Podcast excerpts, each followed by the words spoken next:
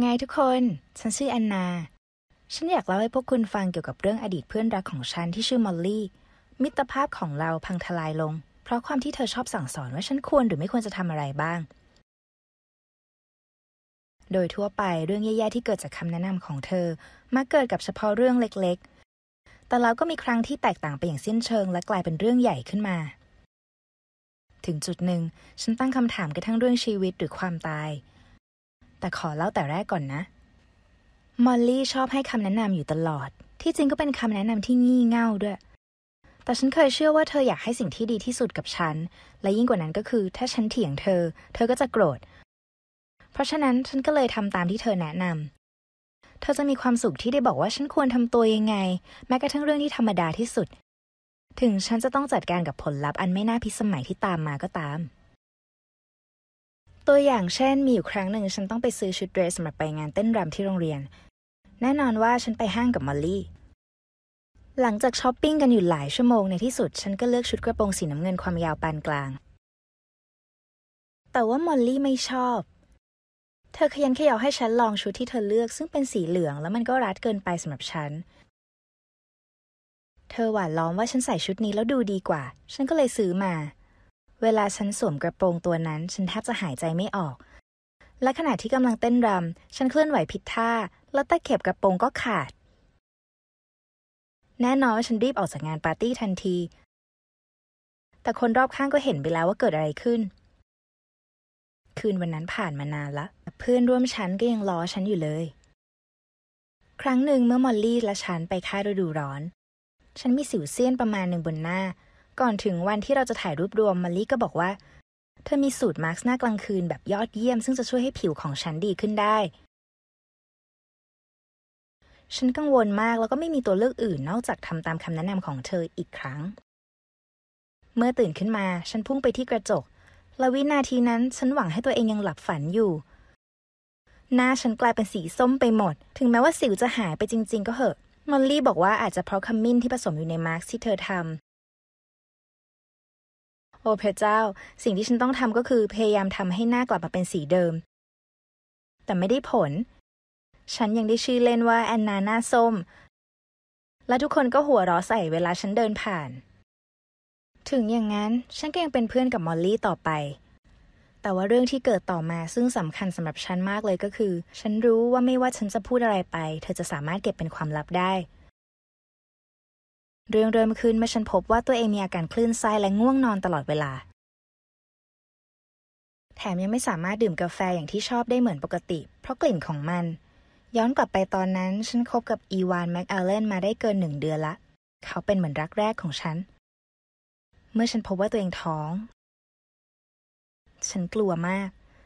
และแน่ละว่ามอลลี่คือคนแรกที่ฉันบอกเรื่องนี้ ตอนนั้นฉันต้องการคำแนะนำที่จริงจังมากจริง ๆ แล้วก็ไม่อาจจะทนฟังคำแนะนำงี่เง่าเหมือนก่อนๆหน้านี้ได้ ฉันกำลังสิ้นหวัง แต่มอลลี่ก็ดื้อดึง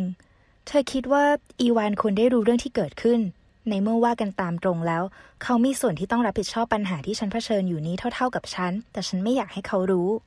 คือเรากำลังจะเรียนจบชั้นมัธยมในอีกหนึ่งเดือนข้างหน้า หรือไม่งั้นเขาก็ต้องไปเรียนมหาวิทยาลัยในอีกไม่นานอยู่ดี เรากำลังจะไปอยู่กันคนละฝากประเทศ แล้วก็คงยากที่จะคบกันต่อไป ถมฉันยังไม่ได้ตัดสินใจว่าจะเก็บเด็กไว้ดีหรือเปล่า ฉันเลยไม่อยากให้อีวานจดจำฉันในฐานะผู้หญิงที่ทำลายชีวิตของเขาหรืออะไรแบบนั้นน่ะแต่มอลลี่อะตั้งหน้าตั้งตาออกความเห็นเรื่องนี้ แล้วในที่สุดฉันก็หมดความอดทนพอถึงจุดหนึ่ง ฉันบอกให้เธอเลิกยุ่งเรื่องนี้ซะ แล้วบอกว่าคำแนะนำที่เธอให้ฉันตลอดตั้งแต่เมื่อก่อนจนถึงตอนเนี้ยมันมีแต่เรื่องแย่ๆ ฉันไม่ได้มีเจตนาจะทะเลาะกับเธอเลย แต่ว่าคำพูดของฉันแรงมาก มอลลี่ก็เลย ปล่อยฉันเอาไว้คนเดียว แล้วตอนนี้ฉันก็ต้องตัดสินใจเอาเองโดยปราศจากคำแนะนำของเพื่อนรัก ฉันกลัวมากจริง ๆ ที่ต้องบอกแม่ว่าเกิดอะไรขึ้น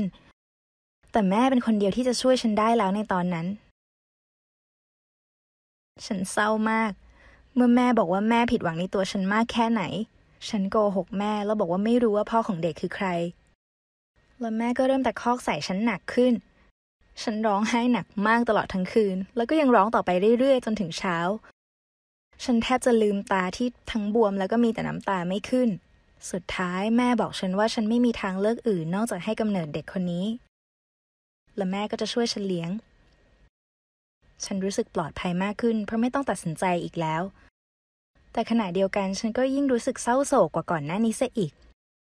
เพราะรู้ว่าฉันจะไม่ได้ไปเรียนมหาวิทยาลัยหรือออกไปเที่ยวกับเพื่อน หรือทำอะไรอย่างที่เด็กสาวในวัยเดียวกันกับฉันได้ท